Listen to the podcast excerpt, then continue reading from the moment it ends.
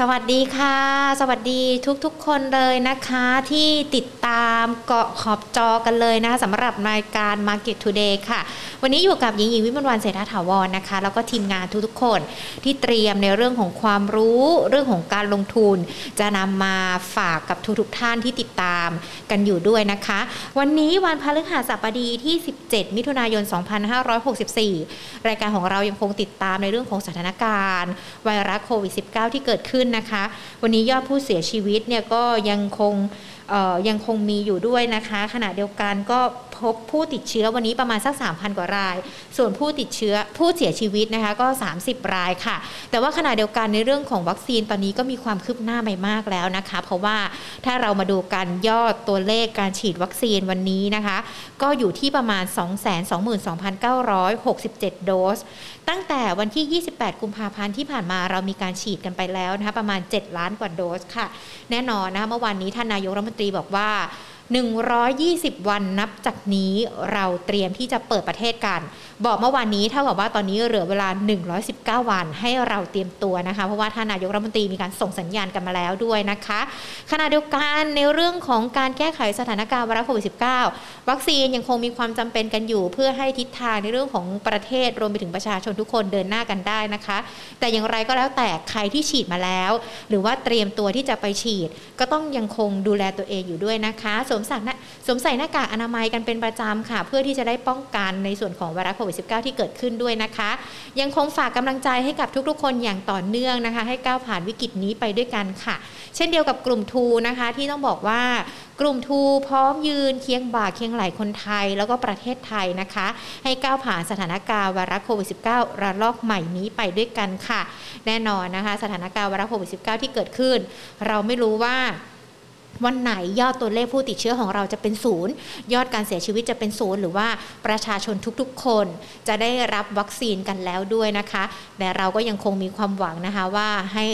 ทุกๆอย่างมันดีขึ้นในเร็ววันนี้ค่ะ แน่นอนนะคะ การที่เมื่อวานนี้ท่านนายกรัฐมนตรีมีการออกมาเปิดเผยว่า เดี๋ยวนับถอยหลังการ 120 วันเราจะมีการเปิดประเทศกันนะคะ ต้อนรับนักท่องเที่ยว และขณะเดียวกันวันที่ 25 มิถุนายนนี้ ท่านนายกรัฐมนตรีจะลงพื้นที่ไปที่ภูเก็ตกันด้วยนะคะ เพื่อไปสำรวจพื้นที่แล้วก็ตรวจสอบว่าภูเก็ตเนี่ยเขาจะมีช่องหรือว่าต้องมีอะไรที่จะต้องทำเพิ่มเติมเพื่อเป็นการรับนักท่องเที่ยวกันด้วยนะคะ ก็เป็นไปในทิศทางแนวคิดแซนด์บ็อกซ์ภูเก็ตของท่านนายกรัฐมนตรีกันด้วยเพราะเมื่อวานนี้ท่านนายกรัฐมนตรีมีการประกาศว่าจะมีการเปิดประเทศกัน แน่นอนถ้าเรามาดูการตลาดหุ้น เช้าวันนี้นะคะ ต้องบอกว่าหุ้นที่เกี่ยวข้องกับสายการบินกับการท่องเที่ยว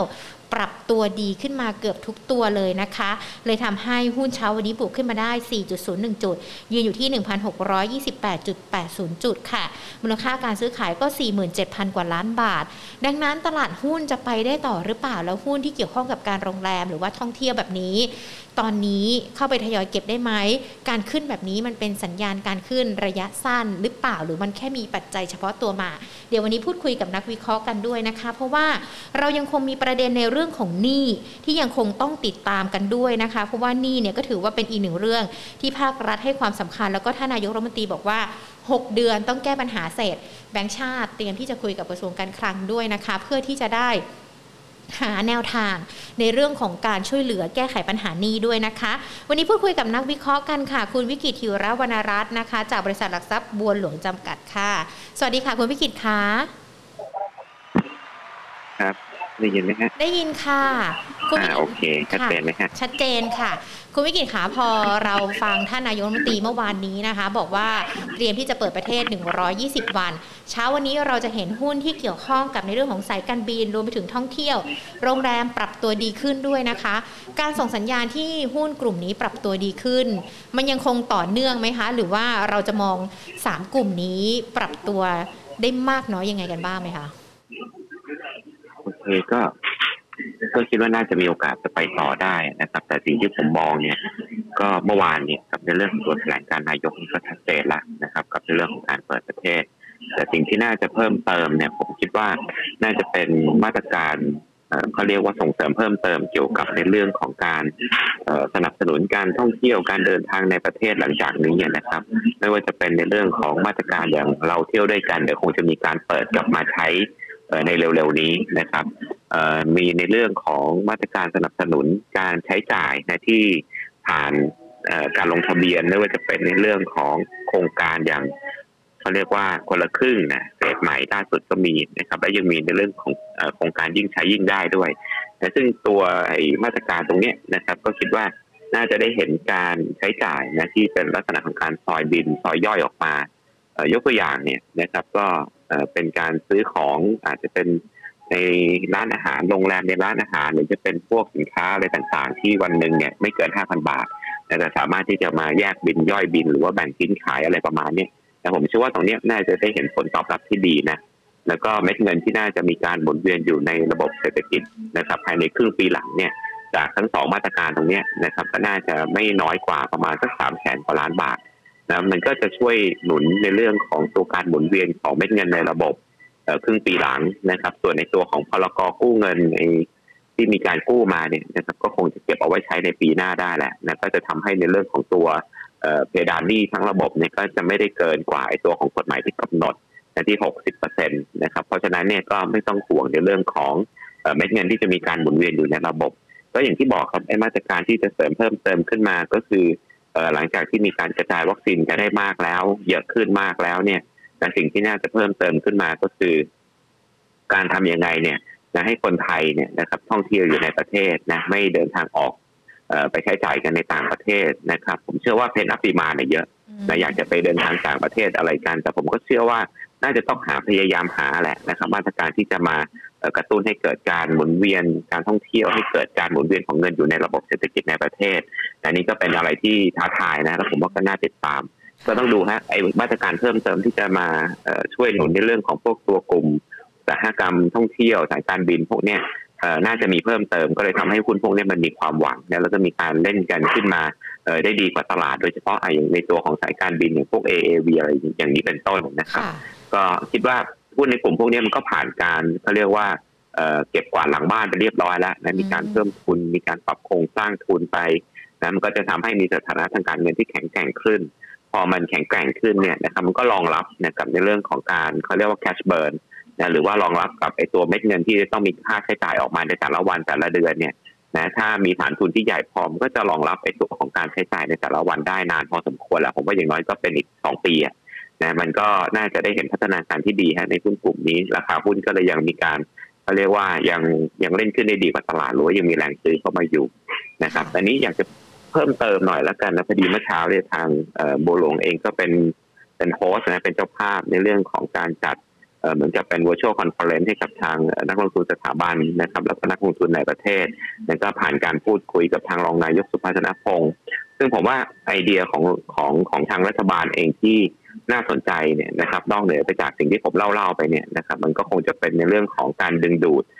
นักลงทุนนะนักธุรกิจที่น่าจะเข้ามาได้เร็วแหละนะครับ รอบนี้หลายคนก็คงจะนึกไม่ถึงนะว่าเปิดภูเก็ตแซนด์บ็อกซ์แล้วจะมีรายได้ท่องเที่ยวเข้ามามากจนจุนเจือเศรษฐกิจได้แต่มองในมุมของของนักลงทุนเนี่ยผมคิดว่านักธุรกิจเองที่ต้องการจะเข้ามา ไม่ว่าจะมาดูที่ดินนิคม จะมาซื้อคอนโดลงทุนเป็น จำนวนมากนะครับ หรือว่าจะมาติดต่อธุรกิจนะถ้าไม่อยากจะเดินทางเข้ามาแล้วต้องกักตัว 14 วันเนี่ยนะก็บินผ่านไปที่ภูเก็ตซะนะเราอาจจะต้องไปเจรจาทางธุรกิจกันที่ภูเก็ตนะคุยกันครบสองสามวันนะพักผ่อนไปอีกสักอาทิตย์หนึ่งแล้วก็บินเข้ามาที่ใช้งานได้เลยอะไรอย่างเงี้ยแล้วบินเข้ามาที่นิคมอุตสาหกรรมมาที่ EEC นะตรงนี้ผมว่าก็เป็นอะไรที่เออน่าสนใจนะครับมากกว่าที่เราจะไปมองแค่ว่าเอาละเปิด sandbox ที่ภูเก็ตเราคาดหวังกับแค่เม็ดเงินท่องเที่ยวแต่จริง ๆ มันมีอะไรที่มากกว่านั้น นะครับผมก็มองเห็นเหมือนกันนะว่าศักยภาพในเรื่องของการเปิดรับนะนักธุรกิจ นักลงทุนที่จะเข้ามาในรอบนี้เนี่ยน่าจะได้เห็นเม็ดเงินที่ช่วยเข้ามาพยุง แล้วก็กระตุ้นเศรษฐกิจในครึ่งปีหลังได้นะครับ ก็มองว่าภาพรวมเนี่ยนะการที่เมื่อวานทางนายกรัฐมนตรีแถลงการเนี่ยชัดเจนอยู่แล้วนะครับ เป็นการสร้างความเชื่อมั่นว่าวัคซีนที่จองซื้อเอาไว้เนี่ยทั้ง 105 ล้านเนี่ยนะครับโดสยังไงก็ส่งมอบได้ทัน แล้วก็การฉีดก็ได้ทันอยู่แล้ว นะแล้วก็จะมีเพิ่มเติมก็คืออย่างที่บอกแหละนะครับว่ามาตรการที่เกี่ยวกับการกระตุ้นการเขาเรียกว่าสนับสนุนเนี่ยนะครับให้มันเกิดเม็ดเงินหมุนเวียนอยู่ในระบบให้ได้มากที่สุด การดึงเม็ดเงินที่ไม่ได้ใช้จ่ายกันแบบเต็มที่โดยเฉพาะในฝั่งที่เป็นในลักษณะของตัวเงินที่ อยู่ในระบบของฐานภาษีนะครับสำหรับมนุษย์เงินเดือนทั่วไปนี่แหละที่จะยิ่งอยากจะดึงมาใช้ในตัวมาตรการยิ่งใช้ยิ่งยิ่งใช้ยิ่งได้เนี่ยผมว่าเออก็เป็นอะไรที่น่าสนใจเหมือนกัน อย่างที่บอกครับมันก็แยกบินได้ฮะมันจำกัดเขาเรียกว่ามีข้อจำกัด 5,000 บาทต่อวันก็จริง แต่ว่าถ้าเราไปซอยย่อยออกมาแล้วเนี่ยผมว่ายังไงก็ได้ถึงอะสี่หมื่นถึงหกหมื่นบาทอยู่แล้วแหละต่อคน ที่จะมีการใช้จ่ายกัน แล้วก็เอาตรงนี้เอามาประหยัดภาษีไปได้เจ็ดพันบาทนะครับสูงสุด ตรงนี้ก็ดีด้วยนะไม่ไม่ต้องไปรอเครดิตภาษีคืนในปีหน้านะครับมันก็จะดึงเม็ดเงินที่อยู่ในระบบฐานภาษีเนี่ยเข้าใจว่าน่าจะมีประชาชนที่อยู่ในระบบฐานภาษีและเสียภาษีเกินกว่า 15-20%ขึ้นไป ก็น่าจะประมาณสักสองล้านคนนะครับมันก็น่าจะช่วยให้มีเม็ดเงินตรงนี้เข้ามาหมุนเวียนอยู่ในระบบก็อย่างที่บอกครับเอาสี่หมื่นคูณคูณล้านก็ได้เราก็พอที่จะเดาได้แล้วเราจะมีเม็ดเงินหมุนเวียนหมุนเวียนอยู่ในระบบก็ทำให้เกิดการสร้างงานอะไรยังไงเท่าไหร่กันบ้างนะครับนี่ก็เป็นสิ่งหนึ่งที่น่าจะตาดูกับมาตรการที่จะออกมาหลังจากนี้ ก็จะว่าเดี๋ยวหน้าจะมีการเร่งเปิดทะเบียนลงมั้งในส่วนของตัวยิ่งใช้ยิ่งได้ในเดือนในในเดือนนี้อาทิตย์หน้านะครับค่ะก็อาจจะต้องมีการประชุมที่ประชุมคณะรัฐมนตรีก่อนแต่เชื่อว่าเป็นแนวคิดที่ดีนะคะเพราะว่าจะได้ทั้งนักท่องเที่ยวรวมไปถึงนักธุรกิจกันด้วย เลยทำให้วันนี้ตลาดหุ้นที่เราพูดคุยกันหุ้นในกลุ่มโรงแรมท่องเที่ยวสายการบินปรับตัวดีขึ้น อย่าง AAV เนี่ยก็ตอนนี้ปรับขึ้นมาอยู่ที่ประมาณสัก3บาท22สตางค์มันถือว่าแพงไปไหมคะ หรือว่าจะเข้าไปทยอยเก็บได้ไหมคะสำหรับในช่วงเวลานี้ค่ะ ถามว่าแพงไปไหมแน่นอนแหละนะครับ ถ้าดูจาก PE อะพวกหุ้นสายการบินยังไงก็ดูแพงอยู่แล้วนะครับ เพราะว่ากำไรเนี่ยยังไม่ได้เห็นอยู่แล้วนะครับเพียงแต่ว่าในเรื่องของความเชื่อมั่นในที่นี้เนี่ยผมมองว่ามันน่าจะมาจากในเรื่องของการเพิ่มทุนที่น่าจะประสบความสำเร็จไปได้ด้วยดีค่ะแล้วก็จะมีการเปลี่ยนในตัว AAV เป็นในตัวของไทยแอร์เอเชียด้วยนะครับ เพราะฉะนั้นเนี่ยในส่วนของตัวการปรับโครงสร้างทุน เมื่อเป็นที่เรียบร้อยเนี่ยณปัจจุบันเนี่ยตัวไพทูบุ๊กเนี่ยของ AAV อาจอยู่ประมาณสัก 1.09 เท่านะครับมันจะลงมาได้อีกเมื่อฐานทุนมันใหญ่ขึ้น หรือว่าตัวหารมันเยอะขึ้นหลังจากการเพิ่มทุนเป็นที่สำเร็จนะครับ ก็มองไปถึงอนาคตแล้วเนี่ยราคาหุ้น AAV ปัจจุบันถ้าดูจาก PE ก็อย่างที่บอกนะมันดูไม่ได้เนื่องจากมันติดลบแต่ถ้าดูจากไอตัวของ book value เนี่ยมันก็ดูเหมือนจะไม่ได้แพงจนเกินไปนะครับแล้วก็มองไปถึงศักยภาพในอนาคตก็อย่างที่เรียนนะว่าการเปิดเส้นทางการบินต่างๆ ที่จะกลับมาอย่างน้อยเนี่ย อาจจะไม่ถึงก็เป็นปกติได้เร็ว แต่ก็เป็นสัญญาณที่ดีนะครับสำหรับเรื่องของการเปิดประเทศในระยะเวลาอีกประมาณสักหกเดือนข้างหน้านะครับ เพราะฉะนั้นในส่วนของกลุ่มที่เป็นพวกสายการบินขึ้นมาแล้วนะเราอาจจะมาดูในส่วนของพวกตัวการท่าอากาศยานแทนบ้างก็ได้นะครับก็คงจะล้อไปด้วยกัน แต่ว่าสายการบินที่ขึ้นมาอย่าง AAV อย่างที่เรียนถามว่าแพงไปไหม PE ก็ดูแพง แต่ถ้าไพทูบุ๊กไม่ได้แพงครับ อืมแต่ว่าถ้าอากาศยานก็อย่าง AOT แบบนี้หรือเปล่าคะที่สามารถเข้าไปดูได้ ใช่ครับก็เป็นเป็นเขาเรียกว่าเป็นสินค้าที่ไปด้วยกันนะครับสายเครื่องบินบินได้ท่าอากาศยานก็ควรได้รายได้ค่าฟรีตรงนี้เพิ่มขึ้นค่ะ แล้วถ้าในช่วงนี้มันเป็นจังหวะที่เราจะเข้าไปทยอยเก็บในส่วนของหุ้นที่เกี่ยวข้องกับโรงแรมด้วยหรือเปล่าคะอืมทยอยเก็บได้นะครับ แล้วก็อาจจะย่อมาก็ซื้อเพิ่มได้นะแต่ ผมเรียนว่าเป็นในมุมของกลยุทธ์แบบนี้นะ เราก็อาจจะไม่จำเป็นต้องไปไล่ซื้อหุ้นที่มันขึ้นมาแล้ว เยอะเกินไปก็ได้ เยอะเกินไปในที่นี้ เราอาจจะมองในมุมว่าราคาหุ้นหลายตัวขึ้นมาก่อนระดับก็ซื้อเพิ่มได้เมื่อปลายปี19ถึงปี20ในช่วงที่มีการระบาดของตัวโควิด -19 กันไปเกือบหมดแล้วนะครับบางตัวจะออกจะทำดิวไฮด้วยซ้ำไป เราก็หันมาดูหุ้นที่มันยังไม่ขึ้นก็ได้ครับ เมื่อเทียบกับในส่วนของตัว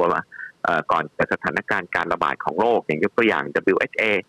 WSA เองเนี่ยนะครับก็เล่นกันอยู่แค่ประมาณนี้สามบาทสาบาทต้นๆกันมา ไม่ว่าจะมีโควิด ไม่มีโควิดก็อยู่ตรงเนี้ยนะครับเพราะฉะนั้นเนี่ยถ้ามองในเรื่องของตัวหุ้นที่ยังไม่ได้กลับขึ้นไปในระดับก่อนหน้าที่จะมีการระบาดของตัวโควิด -19 อย่างในกลุ่มนิคมอุตสาหกรรมจริงๆ ก็ยังน่าสนใจนะครับ ซึ่งในนโยบายที่ภาครัฐที่น่าจะออกมาหลังจากเนี่ยผมว่ามันมีทั้งในเรื่องของการเกิดเขาเรียกว่าเป็นแนวโน้มหลักของ megatrend ในอนาคตอยู่แล้วกับในเรื่องการ decentralize ในลักษณะของ การพึ่งพิงการพึ่งพาเนี่ยนั้นในเรื่องของการใช้จีนเป็นฐานในการผลิตเพียงอย่างเดียวเนี่ยมันอาจจะเป็นแนวโน้มที่หลายประเทศตอนนี้ก็เริ่มมีการพูดคุยกันนะอย่าง G7 ก็เหมือนกันแล้วก็เป็นไปได้เหมือนกันนะครับ ว่าในเรื่องของการลงทุนในลักษณะ infrastructure ของเราเนี่ยให้มันดีนะมันก็จะรองรับในเรื่องของการเตรียมเคลื่อนย้ายเม็ดเงินลงทุนที่จะเกิดขึ้นในอนาคตนะครับ แล้วก็ในฝั่งของตัวนิคมอุตสาหกรรมเนี่ยพอต่างชาติเริ่มเดินทางเข้ามาได้ แล้วผมก็บอกว่าในเรื่องยอดขายที่ดินยังไง มันก็ต้องเพิ่มขึ้นอยู่แล้วนะครับ ในครึ่งปีหลังนี้อาจจะต่อเนื่องไปถึงปีหน้าด้วยซ้ำนะแล้วก็ตัวนอกเหนือไปจากนี้ก็จะเป็นอสังหาริมทรัพย์นะครับ อสังหาริมทรัพย์เนี่ยพวกคอนโดมิเนียมเนี่ยนะครับมันจะเป็นทาร์เก็ตอยู่ละสำหรับนักลงทุนต่างประเทศที่จะเดินทางเข้ามาแล้วก็ส่วนใหญ่เมื่อก่อนหน้านี้ก็จะมีลักษณะของการซื้อซื้อแบบยกฟอร์ซื้อยกชั้น ซื้อจำนวนห้องเยอะเพื่อจะไปดำเนินธุรกิจอะไรต่อเนื่องก็ว่ากันไป ซึ่งแนวโน้มของต่างชาติเองที่จะเข้ามาไม่ว่าจะซื้อเพื่อพักอาศัยเพื่อลงทุนเนี่ยนะครับในตัวของคอนโดมิเนียม ผมเชื่อว่าน่าจะได้เห็นเขาเรียกยอดโอนที่มันเร่งตัวขึ้นในครึ่งปีหลังนะครับ และในครึ่งปีแรกที่ผ่านมาเนี่ยเราพบเห็นแล้วล่ะนะครับ ว่ารายงานตัวยอดการเปิดโครงการใหม่นะครับ หรือจะเป็นในเรื่องของคอนโดมิเนียม หรือว่าตัวแนวราบก็แล้วแต่เนี่ยมันมีมันมีภาพที่ดูดีขึ้นมาก นะครับในช่วงหนึ่งถึงสองไตรมาสที่ผ่านมา อันนี้ก็เป็นรายงานจากทางตัวของแอเรียนะก็จะเป็นหน่วยงานกลางที่จัดเก็บรวบรวมข้อมูลพวกนี้อยู่ เพราะฉะนั้นเนี่ยไอตัวของกลุ่มพวกไม่ว่าจะเป็นที่คมอุตสาหกรรมนะอสังหาริมทรัพย์คอนโดมิเนียมพวกนี้มันเกี่ยวข้องหมดเลยฮะกับเรื่องการเปิดประเทศหลายคนอาจจะไปนึกแค่ภาพง่ายๆว่าโรงแรมสายการบินแต่จริงๆหุ้นพวกนี้มันก็คือเชื่อมโยงกันหมดนะครับค่ะอย่างอสังหาริมทรัพย์ที่เป็นคอนโดนี่จะไปตัวไหนได้บ้างไหมคะ ถ้าเป็นคอนโดอะผมว่าในตัวที่ยังต่ำบุ๊กอยู่ ก็มีตัวของแสนสิรินะก็อย่างที่ผมเรียนนะครับว่าไอ้หุ้นที่มันสูงกว่าบุ๊กแปรรูปพีสูงๆก็ไม่จำเป็นต้องไปไล่ซื้อเขาก็ได้นะครับหรือขึ้นมาเกินพีpre โควิดแล้วเราก็หลบมาดูหุ้นที่ยังไม่ค่อยได้ขึ้นอาสารที่หลิงเนี่ย trade อยู่ต่ำ book นะ book ประมาณสักสองเท่า ตอนนี้หนึ่งจุดสามสามนะผมว่าก็น่าสนใจนะครับ ค่ะ มีตัวเดียวหรอคะ หรือว่ายังมีตัวอื่นได้อีกคะ หรือว่าถ้าเป็นตัวโดดเด่นเลยก็น่าน่าจะเป็นแค่แสนสิริอย่างเดียว ผมให้เป็นไอเดียฮะว่าถ้าเราจะเลือกเนี่ยก็เลือกตัวที่ต่ำ book แค่นั้นเองครับ แต่ถ้าจะไปดูแลนด์แอนด์เฮ้าส์จะไปดูศุภาลัยเอ่อจะไปดูตัวอื่นๆที่มันกำไรส่งมอบได้ตามนั้นตามตามตามที่เรามีการคาดการณ์ในเชิงพื้นฐานของกำไรนั้นก็ก็เป็นทางเลือกนะที่สามารถจะเลือกลงทุนได้แต่ไอเดียผมก็คือเอาตัวต่ำพุกเอาไว้ก่อนค่ะ ถ้าเรามาดูกันแน่นอนสถานการณ์เริ่มที่จะดีขึ้นการท่องเที่ยว หรือว่าแม้แต่การเตรียมความพร้อมในเรื่องของการเปิดเมืองก็น่าจะดีขึ้น มีโครงการต่างๆของภาครัฐออกมาแล้วในขณะนี้นะคะ อย่างคนละครึ่งในช่วงที่ผ่านมามีการลงทะเบียนกัน แต่อีกหนึ่งเรื่องที่น่าจะต้องต้องจับตากัน ก็คือในเรื่องของหนี้ที่ท่านนายกเองก็บอกว่า 6 เดือนต้องแก้เศษทั้งหนี้บ้านหนี้รถหนี้บัตรเครดิตด้วย อันนี้มันจะไปฉุดกำลังซื้อหรือว่ามันจะไปฉุดให้คนอาจจะยังไม่ได้ไปอยากท่องเที่ยวอยากใช้จ่ายหรือเปล่าคะ อืม อันนี้ก็อีกนั่นแหละนะครับ ถ้าเออเราดูกันแล้วจริง ๆ เนี่ย ในเรื่องของตัวดอกเบี้ย เนี่ย ที่ไม่ว่าจะเป็นสินเชื่อบุคคล หรือจะเป็นสินเชื่อต่างๆ ที่ธนาคารปล่อยเนี่ย ไม่มีใครเขาเก็บเกินเพดานหรือว่าเก็บสูงกว่าไอ้ตัวที่กฎหมายกำหนดอยู่แล้วแหละนะครับ อย่างยกตัวอย่างไอ้พวกสินเชื่อบุคคลเนี่ยนะก็เก็บกันอยู่เฉลี่ยประมาณเนี่ยสิบแปดเปอร์เซ็นต์บวกๆนะก็ไม่มีใครที่เก็บไปเกินกว่าไอ้ตัวเพดานที่กำหนดเป็นยี่สิบกว่าเปอร์เซ็นต์ตรงนั้น แต่ทีนี้ถ้าถามว่าไอ้เรื่องของการที่จะไปปรับลดไอ้ตัวเพดานลงอีกเนี่ยผมว่ามันปรับก็ปรับได้แหละ แต่ว่าตัวของคนที่ทำธุรกิจในการปล่อยพวกสินเชื่อเขาก็จะต้องแบกรับความเสี่ยงในส่วนนั้นอยู่เขาประเมินเอาไว้อยู่อยู่แล้วนะครับ ในระดับหนึ่งว่าปล่อยไปแล้วเนี่ยมันมีความเสี่ยงอย่างไรบ้าง ในเรื่องของเครดิตคอสในเรื่องของการตั้งสำรอง โอกาสในการที่จะกลายเป็นหนี้เสีย ส่วนนั้นเนี่ยผมมองว่าเนื้อตัวของดอกเบี้ยเองเนี่ยคงจะไม่ได้มีการปรับ แต่สิ่งที่น่าจะมีการปรับได้เนี่ย น่าจะเป็นในเรื่องของพวกตัวค่าทวงถาม ดอกเบี้ยบิดนัดชำระ พวกนี้ส่วนใหญ่จะเก็บเกิน 18%ต่อปีนะครับไม่เชื่อลองไปดูนะในไส้ในพวกนี้ เพราะฉะนั้นผมเชื่อว่าไอ้ตัวที่จะปรับลงมาจริง ๆ แล้วเนี่ยน่าจะเป็นในฝั่งพวกดอกเบี้ยทวงถาม ค่าบิดนัดชำระ ค่าโทรทวงถามแล้วเก็บทีสองสามร้อยบาทอย่างเงี้ยนะถ้าคิดเป็นดอกเบี้ยต่อปีมันสูงอยู่แล้วล่ะนะเพราะฉะนั้นผมมองว่าไอ้ตัวพวกนี้จะต้องมีการปรับแน่นะแต่ว่าอาจจะไม่ได้มีลักษณะการแคปตัวของดอกเบี้ย นะครับ อันนี้เนี่ยมองว่าในตัวของกลุ่มพวกการเงินที่มันปรับตัวลดลงมาจากข่าวตรงเนี้ยนะผมว่าตรงนี้น่าสนใจละเพราะว่าน่าจะมีความชัดเจนในระดับหนึ่งแล้วผมเชื่อว่าหน่วยงานรัฐเองทางคลังเองน่าจะออกมาให้ความชัดเจนกับประเด็นดังกล่าวครับว่าไอ้ตัวสิ่งที่ท่านนายกพูดมาเนี่ยไม่ได้หมายถึงในเรื่องของตัวการไป ต้องขอลดดอกโมงดอกเบี้ยที่ได้เก็บกันตามความเสี่ยงที่กลุ่มนักกลุ่มการเงินตรงนี้เขามีการประเมินกันเอาไว้อยู่แล้ว แต่สิ่งที่น่าจะเป็นการปรับลดได้เนี่ยน่าจะเป็นพวกเบี้ยปรับชำระ ที่มันผิดนัดชำระล่าช้าค่าทวงถามอะไรพวกนี้มากกว่านะครับ นี่เดี๋ยวรอดูฮะผมว่าน่าจะมีความชัดเจนในเร็ววันนี้ แต่ถ้าใครบอกว่าไม่สบายใจกับเรื่องของความไม่ตกกังวลเกี่ยวกับไอ้ตัวของแนวโน้มกำไรแล้วก็รายได้ที่อาจจะชะลอตัวลงจากการขอความร่วมมือการลดดอกเบี้ยการปรับกรอบเพดานดอกเบี้ยลงก็รอได้นะครับ ผมว่าก็ไม่จำเป็นต้องเป็นเบฟพาร์ทขนาดว่าต้องรีบซื้อสวน แต่ถ้ามองอย่างที่ผมเรียนฮะในเชิงของพื้นฐานเราก็เห็นกันมาในแต่ละรอบละ อย่างในปี 2018 ก็มีการปรับลงมาทีหนึ่งตัวของดอกเบี้ยที่เป็นพวกสินเชื่อบัตรเครดิตนะปรับลงมาจาก 20กว่าเปอร์เซ็นต์เหลือ 18เปอร์เซ็นต์พอเอาเข้าจริงเนี่ยในเรื่องตัวผลการดำเนินงานในธุรกิจของพวกตัวสินเชื่อพวกนี้ก็ไม่ได้ติดลบไปมากนักนะครับ แล้วก็มีแนวโน้มที่ดีขึ้นด้วยซ้ำไปกับเรื่องการบริหารจัดการพวกตัว NPL ในอนาคตนะเพราะว่าการที่จะมีการปล่อยสินเชื่ออะไรต่างๆ ก็ต้องเล่นเขาเรียกว่ารัดกุมมากยิ่งขึ้นนะคนที่อยู่ในระบบพวกตัวเครดิตบูโรพวกเนี้ย นะมันก็จะมีเขาเรียกว่าการจัดเก็บระบบหนี้ที่มันทำได้ดีขึ้น NPL ก็น่าจะลงได้ซ้ำไป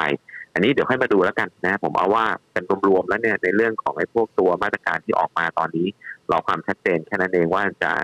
เป็นการปรับลดเพดานลงมายังไงแค่ไหนนะครับ เท่าไหร่แต่ผมเชื่อว่าไม่ได้ปรับ แต่จะปรับเนี่ยก็คงจะเป็นในพวกตัวค่าทวงถามดอกเบี้ยผิดนัดชำระพวกนี้มากกว่า แสดงว่าการปรับตัวย่อลงไปของกลุ่มสถาบันการเงิน อันนี้ก็ถือน่ามองว่าน่าจะเป็นแค่ระยะสั้นเท่านั้นตามหลักจิตวิทยาพอมีข่าวลบออกมา ก็จะมีการปรับตัวย่อลงไปแบบนี้หรือเปล่าคะใช่แล้วโดยพื้นฐานนะครับ เวลาที่ดอกเบี้ยเนี่ยมันลงมาทุกๆ เอาเอาเอาเป็นทุกๆหนึ่งเปอร์เซ็นต์โดยเฉลี่ยนะครับ มันจะกระทบกับไอตัวของผลการดำเนินงานใน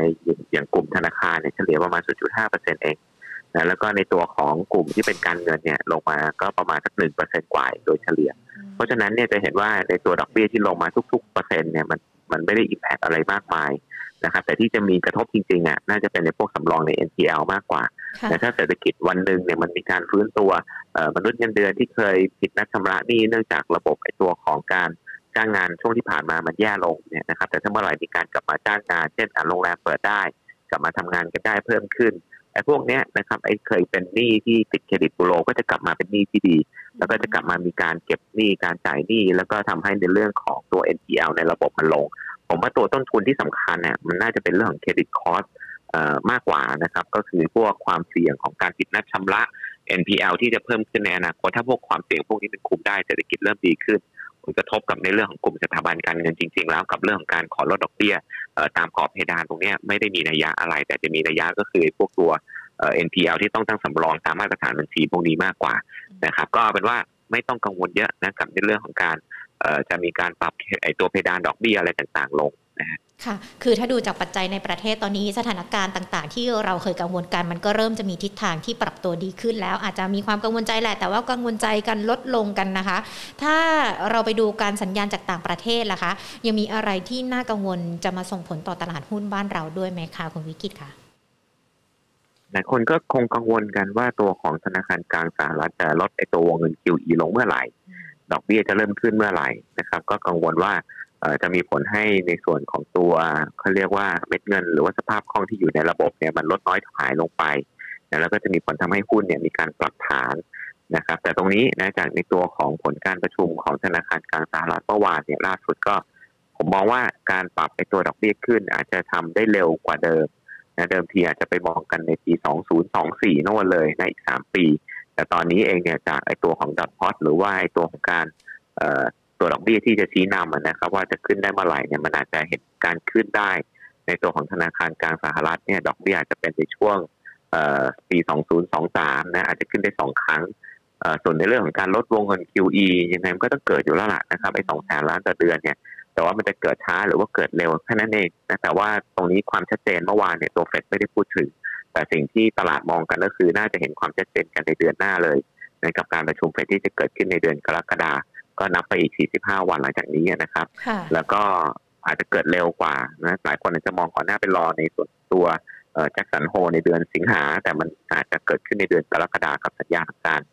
ลดวงเงิน QE ลงนะครับ ก็คิดว่าน่าจะมีการลดแหละ ในท้ายที่สุดนะครับ ไม่ว่าจะเป็นในปลายปีนี้ต้นปีหน้าจะช้าจะเร็วก็ต้องมี ผมว่าตลาดเนี่ยน่าจะเตรียมใจเอาไว้ส่วนหนึ่งแล้วล่ะนะเพราะเห็นได้ชัดเหมือนกันนะว่าเมื่อวานเนี่ยมีการส่งสัญญาณว่าดอกเบี้ยจะขึ้นเร็วแต่เอาเข้าจริงตลาดหุ้นก็ ไม่ได้มีแพนิคอะไรนะครับ ก็คิดว่าการปรับขึ้นก็จะเป็นไปตามกลไกของเศรษฐกิจและก็ตลาดโดยปกติอยู่ละ คงไม่ต้องไปแพนิคเยอะฮะ กับในเรื่องของทั้ง QE tapering หรือจะเป็นการขยับดอกเบี้ยขึ้นในอีก 2-3 ปีข้างหน้านะครับ มีเวลาให้เราเตรียมความพร้อมอีกนานค่ะ คุณวิกิค่ะ มีคุณผู้ชมที่ดูทาง Facebook Live เขาถามมาด้วยนะคะ บอกว่าถ้ามีการถอน QE แบบนี้หรือว่าในเรื่องของการส่งสัญญาณตลาดมีการปรับตัวได้แล้ว แต่ว่าในส่วนของนักลงทุนเอง ช่วงจังหวะนี้ควรจะซื้อหรือขายเพื่อเป็นการลดความเสี่ยงล่ะคะควรจะซื้อหรือขายก็ ถ้าดูจาก SET Index อะนะครับเราอาจจะไม่ได้ซื้ออะไรเลยสักตัวพอดูจาก SET Index มันก็ดูเหมือนจะสูงจะสูงอยู่ตลอดเวลาเราดู PE SET Index เราก็ไม่กล้าซื้ออะไร แต่อย่างที่ผมบอกนะครับ SET Index ประกอบไปด้วยหุ้นตั้งหกเจ็ดร้อยตัวมีอีกตั้งหลายตัวที่ไม่ได้แพงนะครับ ราคายังต่ำ book เราก็หันมาดูหุ้นเป็นพวกเป็นตัวตัวพวกนั้นไปดีกว่าครับแต่ถ้าเราบอกว่ามันแพงทั้งตลาดเราคงไม่ได้ซื้ออะไร อยากให้เปลี่ยน mindset ครับ ค่ะ แล้วถ้ามาสักครู่นี้เราคุยกันหุ้นที่เข้าไปลงทุนทั้งหุ้นที่เปิดเมืองหุ้นที่ต่ำกว่า book มันมีตัวอื่น ๆ หรือว่ามีกลุ่มอื่น ๆ ที่นักลงทุนเข้าไปเลือกได้ในช่วงนี้ด้วยไหมคะมีเยอะเลยค่ะต้องไปดูใน e a r n i n g Guide อะนะครับ ผมค่ะว่าต้องไปดูในรีเสิร์ชของอย่างของบัวหลวงเราก็จะมี e a r n i n g Guide ฮะว่าสรุปหุ้นทั้งหมดที่เรา cover แต่ละตัว เอ่อเล่นกัน PE กี่เท่าแล้วไพอืมทูบุ๊กกันกี่เท่า ยังต่ำบุ๊กกันอยู่หรือเปล่า อยู่ในโหมดอุตสาหกรรมที่น่าสนใจไหมค่ะโอ้ผมมานั่งไล่เรียงตรงนี้เนี่ยหุ้นทั้งหมด 400 ตัวคงอืมคงไม่ไหวอะครับค่ะ พอจะมีแนะนำให้ไหมคะ เพราะว่านักลงทุนหลาย ๆ คนก็อยากจะทราบเหมือนกันว่าช่วงนี้มีต่ำบุ๊กตัวไหนสักสองสามตัวที่เข้าไปเล่นได้อะค่ะอะก็อย่างที่เมื่อกี้พูดถึงไงกลุ่มอค่ะสังหาริมทรัพย์คืออย่างนี้ คือต้องมองมาจากภาพที่เป็นแมคโครกันนะวิธีการดูนะครับ ผมก็ชอบมองมาจากข้างบนลงมาก่อนละกันนะ ก็ถ้าเราเห็นมาจากภาพที่เป็นตัวของของแมคโครเนี่ยเราเห็นแล้วว่าครึ่งปีหลังเนี่ยนะเรากำลังจะเข้าสู่ในภาวะที่เรียกว่าเศรษฐกิจในประเทศเนี่ยนะตัวที่มัน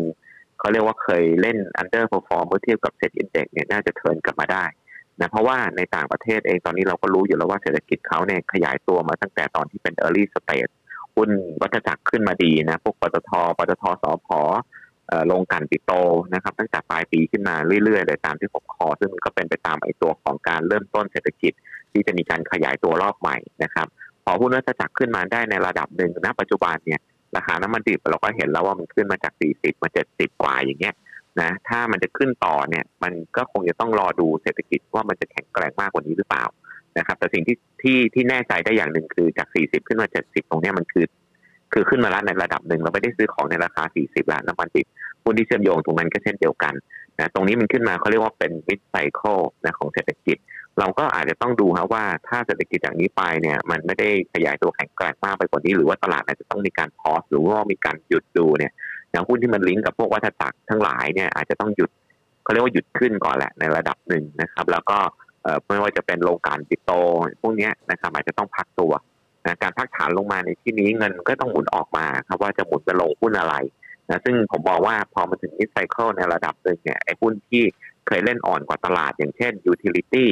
นะหรือ utility ในที่นี้คืออะไรก็คือพวกหุ้นโครงสร้างพื้นฐานทั้งหลายค่ะนะไม่ว่าจะเป็นไฟฟ้าประปาโรงไฟฟ้า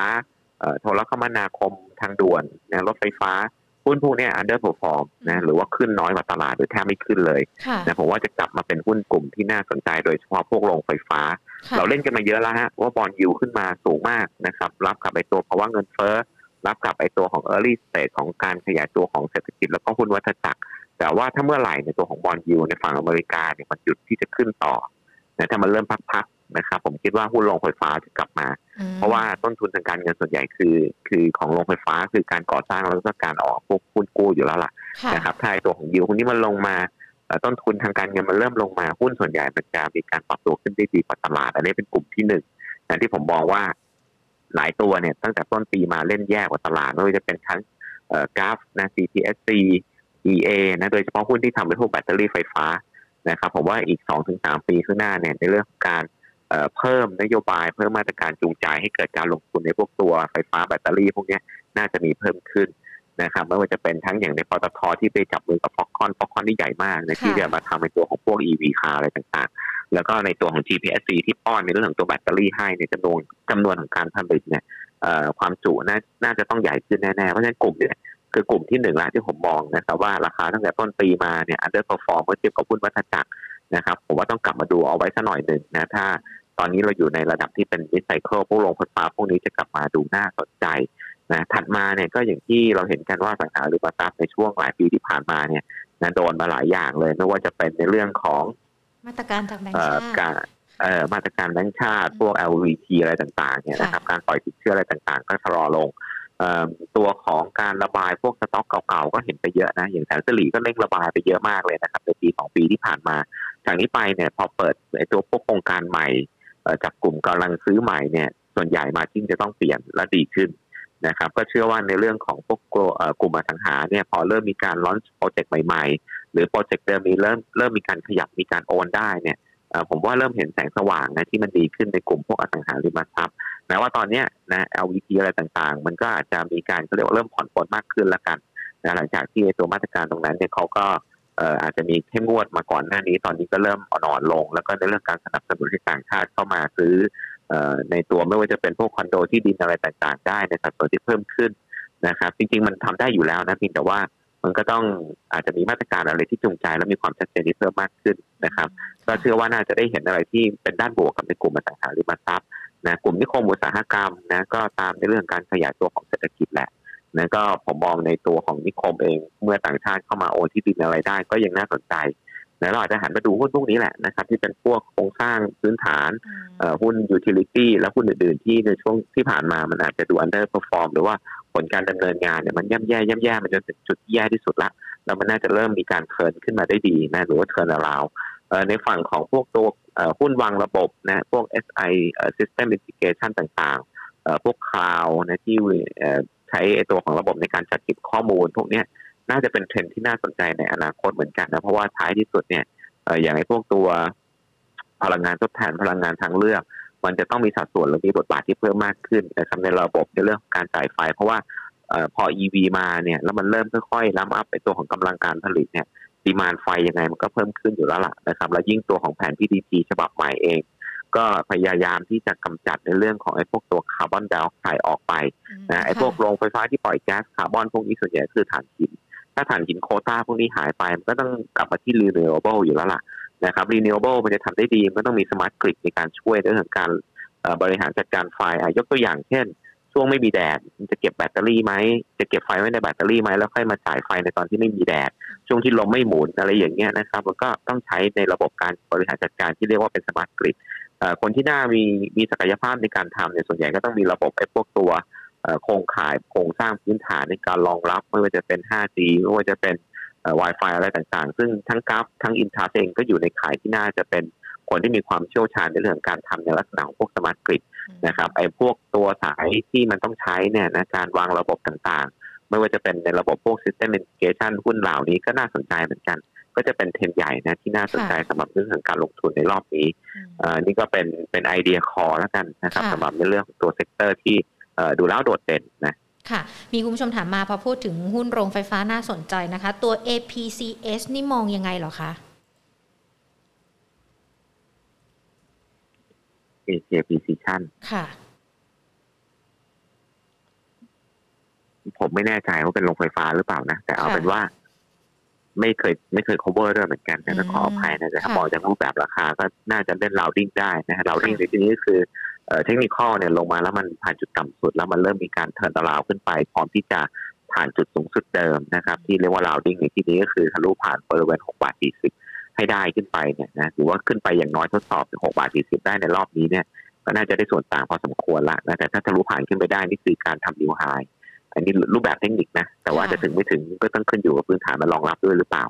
นะครับ ก็ให้กรอบการเก็งกำไรเอาไว้เนี่ยนะครับห้าบาทแปดสิบนะตรงบริเวณของตัว ราคาแถวนี้แหละนะครับ แล้วก็สต็อปลอก็คือตรงโซนของตัวห้าบาทหกสิบนะเป็นเส้นค่าเฉลี่ยเคลื่อนที่เอ่อน่าจะเป็นโซนยี่สิบห้าวันยืนตรงนี้ได้ก็มีการเก็งกำไรขึ้นไปถึงเป้าอย่างที่บอกค่ะหกจุดสี่นะครับ เป็นจุดที่น่าจะมาทำกำไรเอาไว้ในระยะสั้นสำหรับตัว ATCS ค่ะ แต่คือถ้าดูในกลุ่มอุตสาหกรรมที่เกี่ยวข้องกับโรงไฟฟ้าหุ้นตัวอื่นก็จะมีตัวที่น่าสนใจกว่าตัวนี้ อืมครับ ค่ะ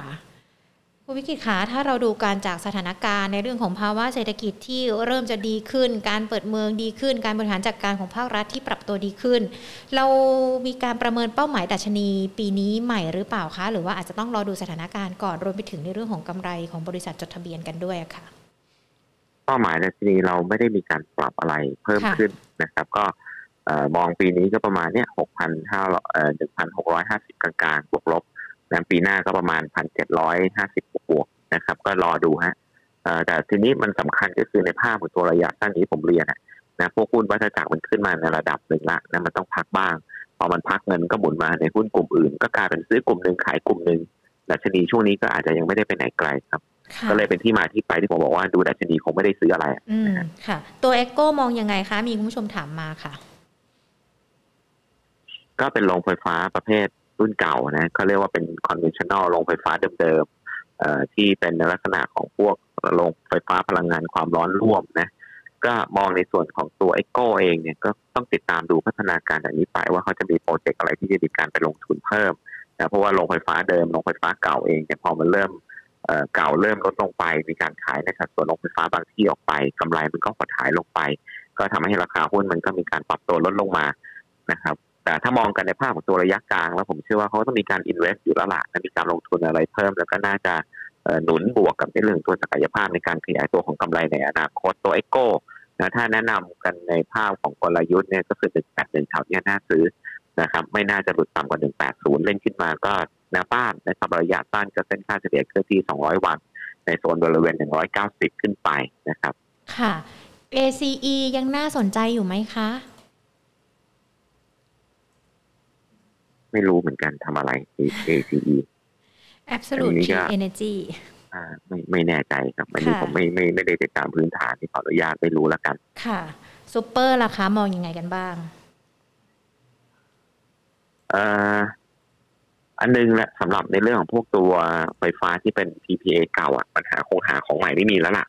นะครับโดยเฉพาะพวกโซล่าอะไรต่างๆเนี่ยผมว่าไอ้ตัวราคาที่มันเคยได้ adder สูงๆก็ต้องปรับลงมาในท้ายที่สุดนะก็จนกว่าเขาจะ ก็ต้องติดตามดูนะครับว่าเขาจะมีโปรเจกต์อะไรใหม่เพิ่มเติมพอดีก็ไม่ได้ตามเหมือนกัน ถ้ามีโปรเจกต์ใหม่อะไรเพิ่มเติมมันก็จะหนุนในเรื่องของตัว